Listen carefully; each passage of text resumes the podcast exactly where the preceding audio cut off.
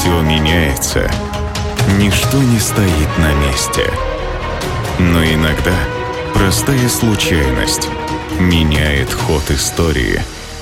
Суть события видна только со временем. Эволюция.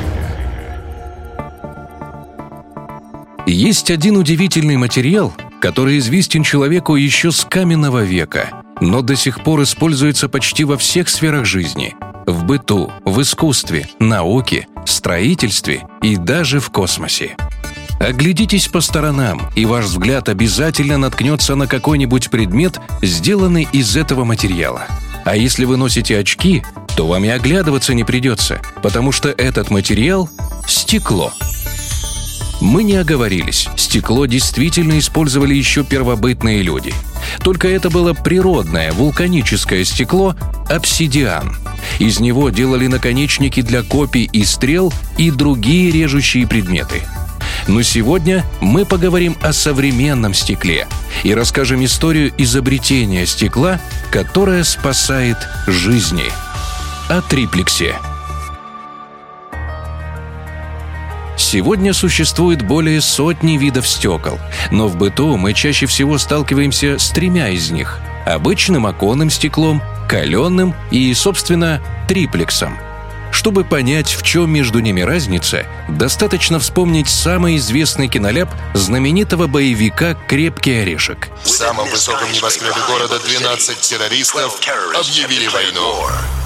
Там, если помните, непобедимый полицейский Джон Маклейн сражается с террористами в недостроенном небоскребе.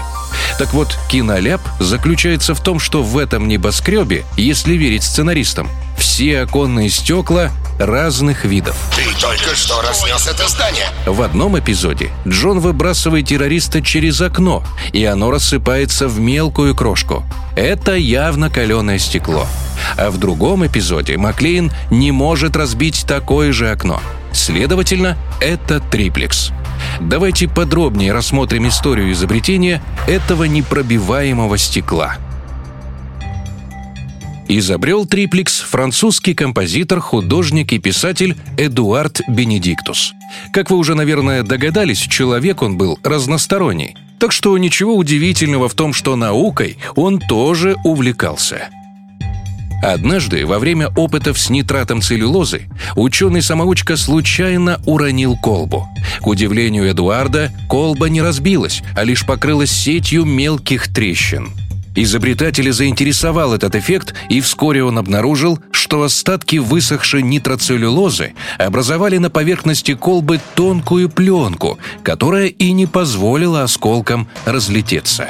Бенедиктус быстро осознал пользу своего открытия и приступил к опытам.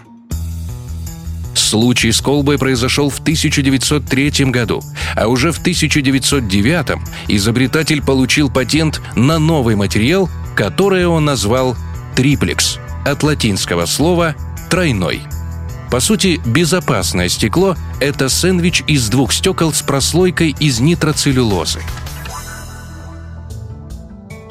1911 году Бенедиктус основал фирму по производству небьющихся стекол для автомобилей. Но автопроизводители посчитали триплекс слишком дорогим. Автомагнаты один за другим отказывались от новинки. Спасали военные заказы. Из триплекса делали стекла противогазов. Но вот в 1919 году на французское изобретение обратил внимание Генри Форд. Знаменитый предприниматель решил, что для его автомобилей безопасность – лучшая реклама, и он заключил контракт с французским изобретателем. Со временем технологии стали дешевле, и сегодня триплекс – часть повседневности – из его модификации делают не только лобовые стекла автомобилей, но и иллюминаторы самолетов и космических аппаратов. Бронестекла в банковских кассах – это тоже триплекс. Это простое, казалось бы, изобретение ежегодно спасает сотни жизней. А началось все с любознательности французского химика-любителя. Эволюция. Суть события видна только со временем.